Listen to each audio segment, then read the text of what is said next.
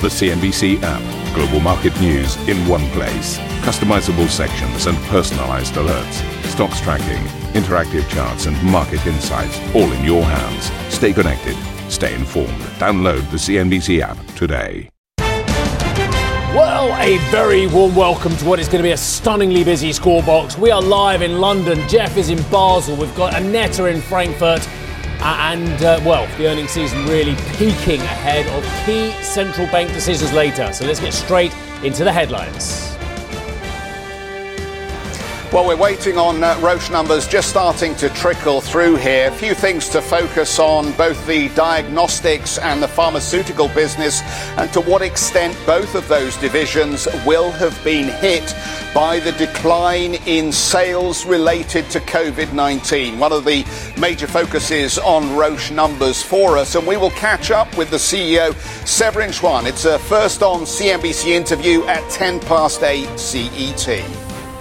Deutsche Bank is also on tap this morning with investors looking to see whether the German lender hits its restructuring target. We are going to hear from the CFO, James von Moltke, at 7:30 CET.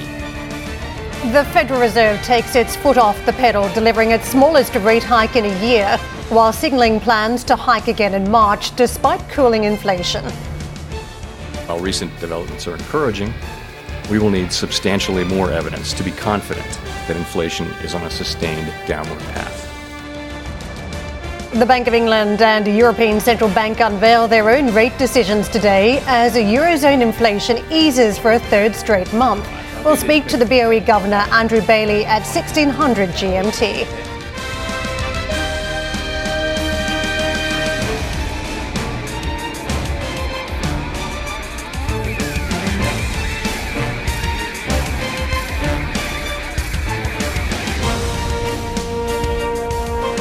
Right, let's kick this off as well. We've already got a CEO waiting in the wings. Uh, year to date, Roche shares down 3.8% as well. Lots of data coming from the group as well, including the fact that they expect a decrease in group sales in low uh, single digit range at constant exchange rates going forward as well. They're proposing a divvy of 9.5 Swissy per share, core earnings per share rising by 5%, 2% in Swiss uh, francs. Diagnostic division sales growing 3%, pharmaceutical division growing 2% as well. Group sales grow by 2% at constant exchange rate CER and 1% in Swissy, despite lower COVID 19 related sales in both divisions. One more for you. Uh, Roche reports good results, so say they, on top of their headlines, uh, despite decline in demand for COVID 19 project uh, products. That is the headlines. Let's get to Geoff live in Basel.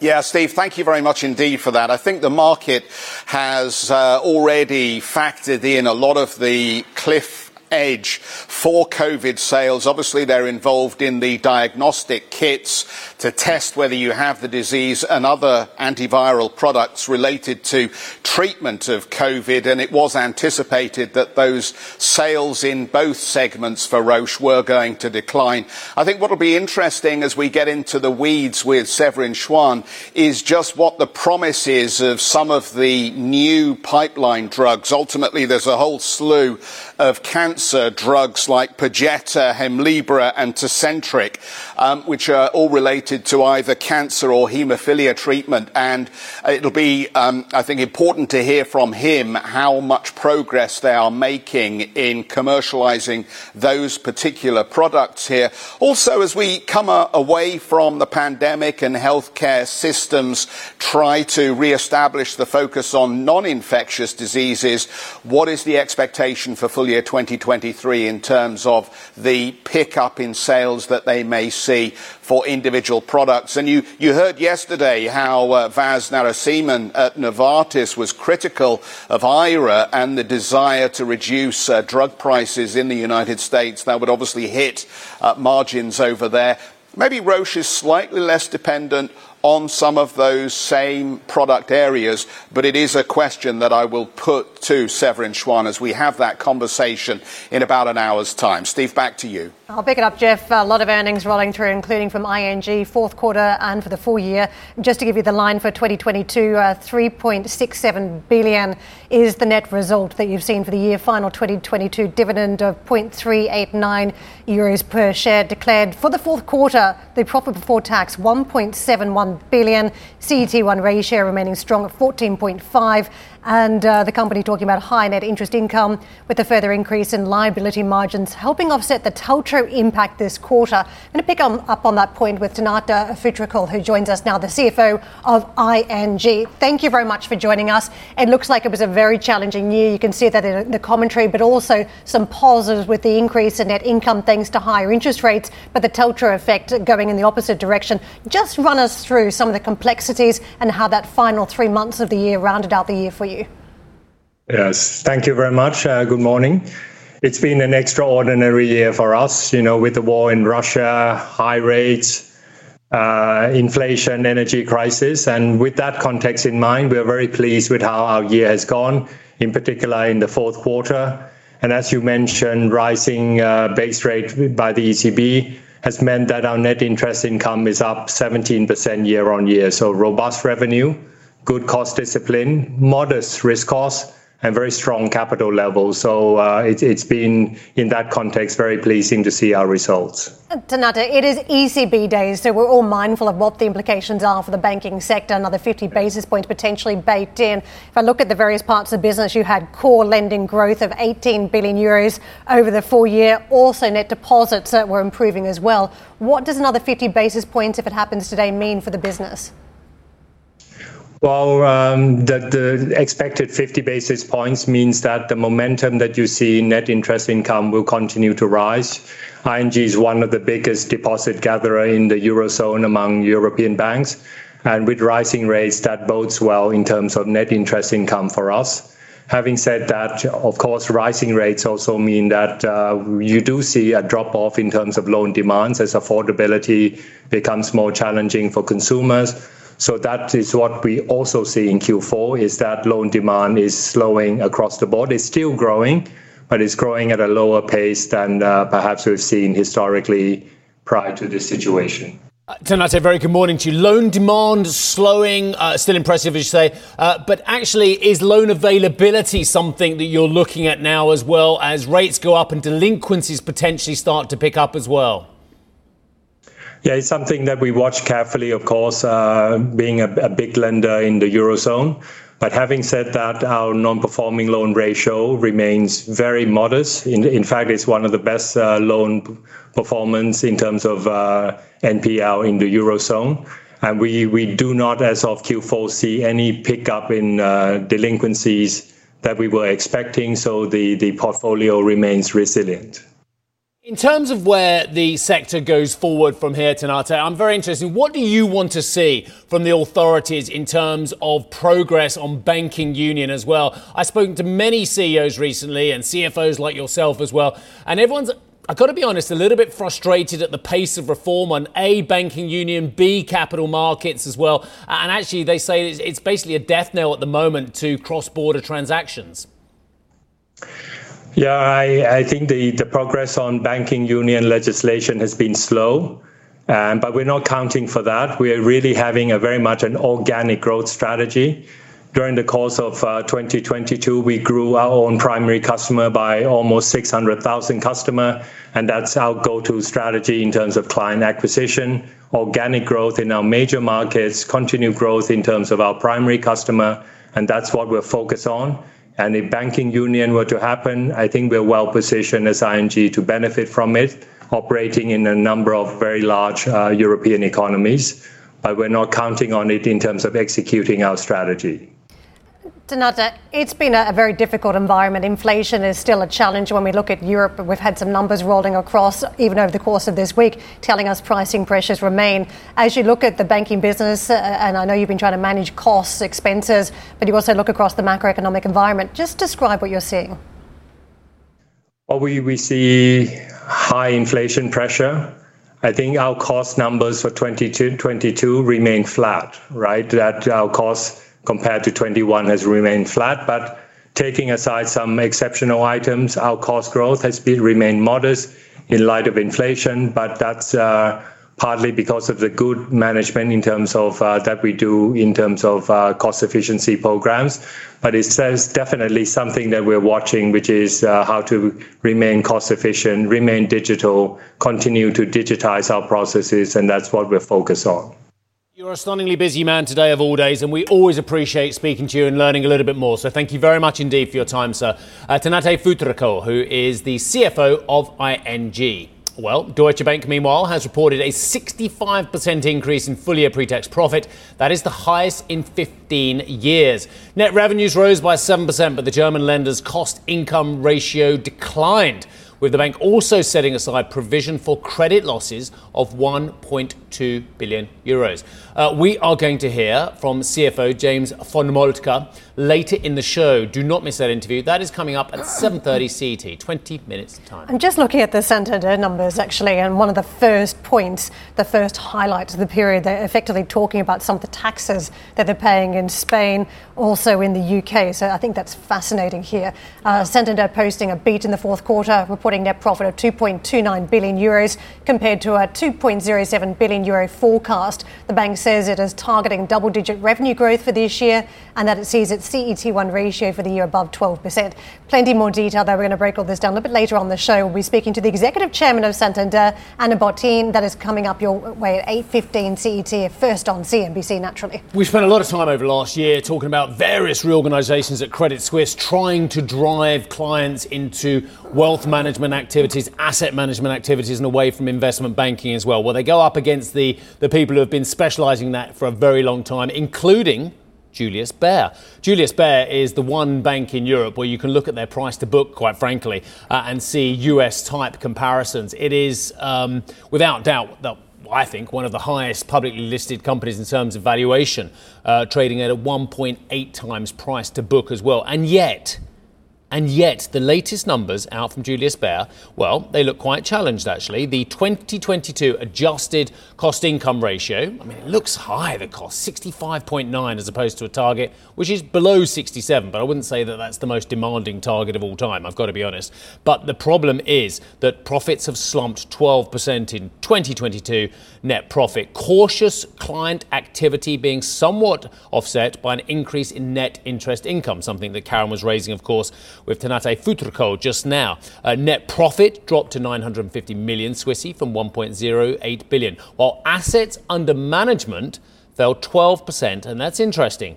They're saying it's due to corrections in global stock and bond markets. Very Just interesting. wondering, is retail the better place to be in the banking space at this point? I mean, we've seen a lot of investment banking numbers also roll through asset management numbers in the last couple of days. And as we take another look at Julius Baer and compare and contrast to what we've had from ING, we've got Santander out this morning, um, we have had BBVA yesterday.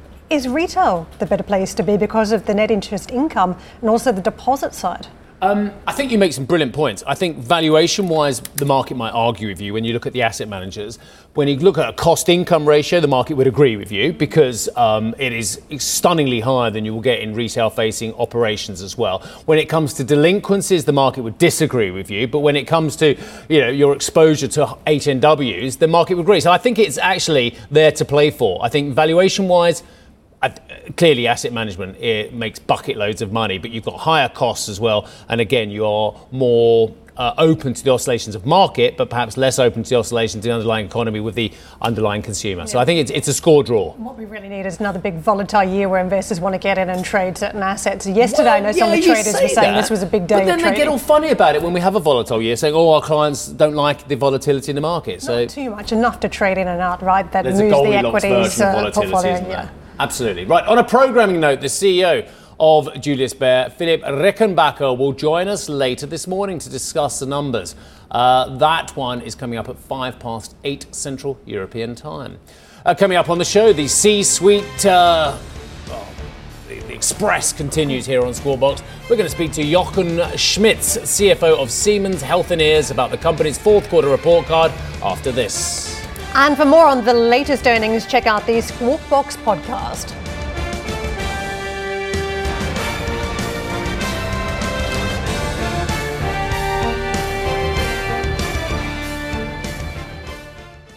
Ambition to me is about doing better. I think ambition creates a pathway. The best advice I can give someone starting off a career is don't have a career, have lots of careers, try loads of different things. Talk to people and put your ambition out there. I don't feel that I've hit peak ambition because it's a learning journey. CNBC is where ambition meets opportunity. What does living ambitiously mean to you? Hear it from our CNBC anchors, reporters, and global business leaders on CNBC.com.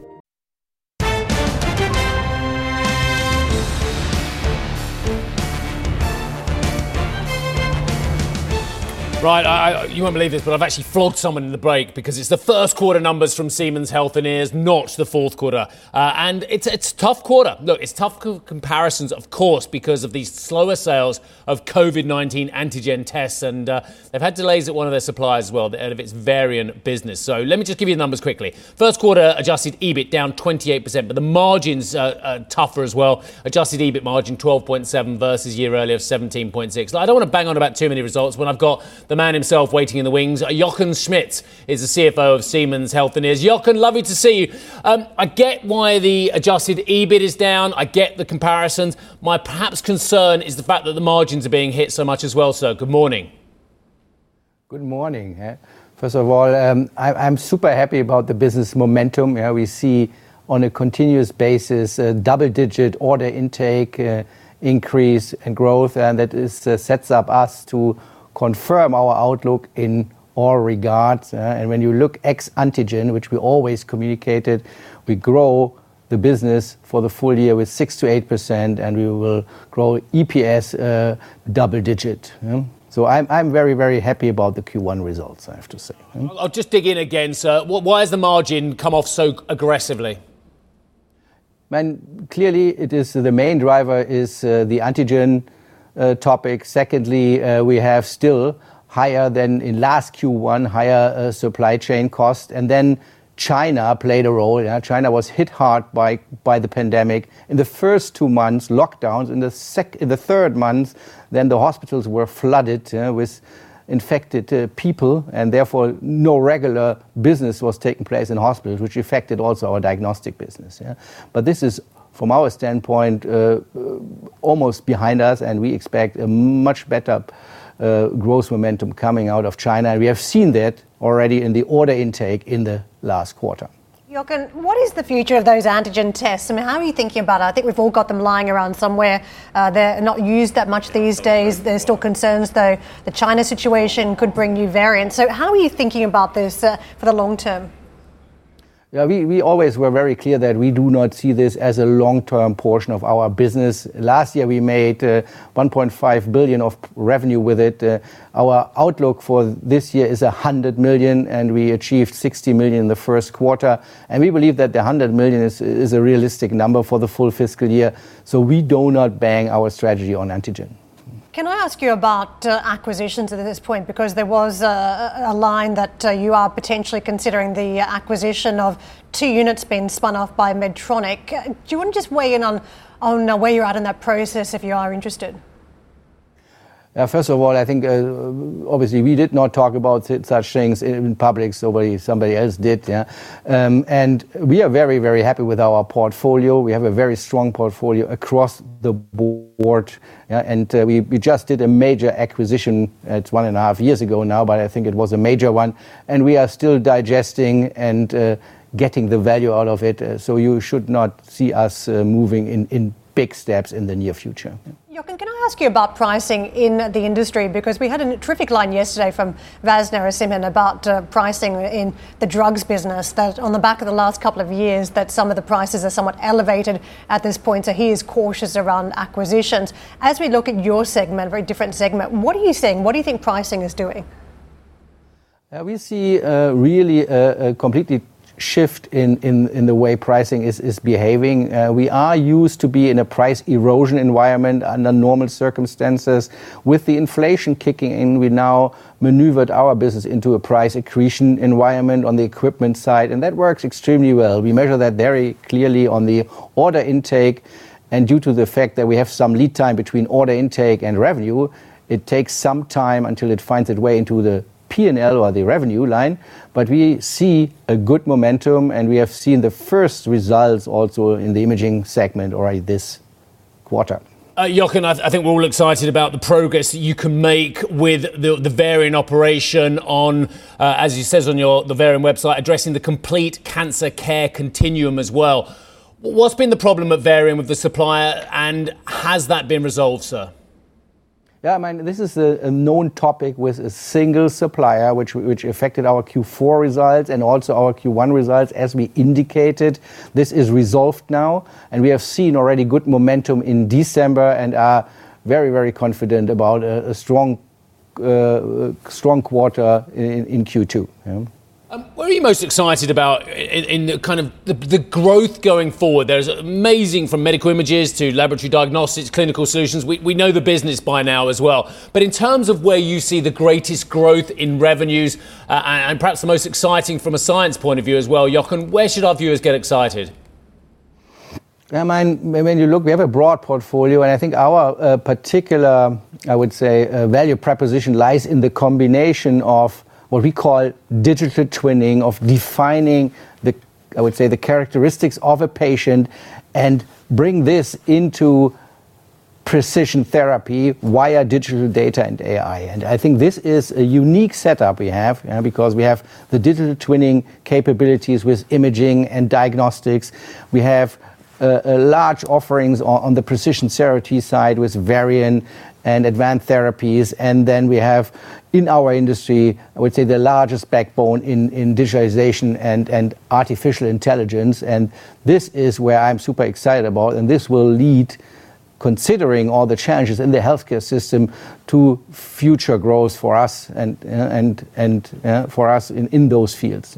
Jochen, I wanted to ask you about AI actually, but we heard so much about it in the last couple of weeks. Where do you see this going in terms of your business? Do you need to be buying certain technology to fold into the business, or is it available out there through other partners that you can simply just tap into for your purposes? Yeah, I think it's it's a combination of uh, our own capabilities, which are very broad and deep in this field. And we do this for more than two decades on our own. Yeah? Mean, as you know, our business in imaging, for example, is a digital business. The outcome of, of every imaging or every scan you take is a digital result. Yeah? And we have long lasting experience with reading and interpreting images, for example, with uh, machine learning and AI. Uh, and it's about partnerships. Yeah? You also make use of the I would say, at light speed developing technologies in this field and the combination of both our own capabilities with, with what is available in the marketplace will bring meaningful solutions to our customers. Thank you for listening to Squawk Box Europe Express. For more market moving news, you can head to CNBC.com. Or join us again on the show with Geoff Cutmore, Steve Sedgwick, and Karen Tso, weekdays on CNBC.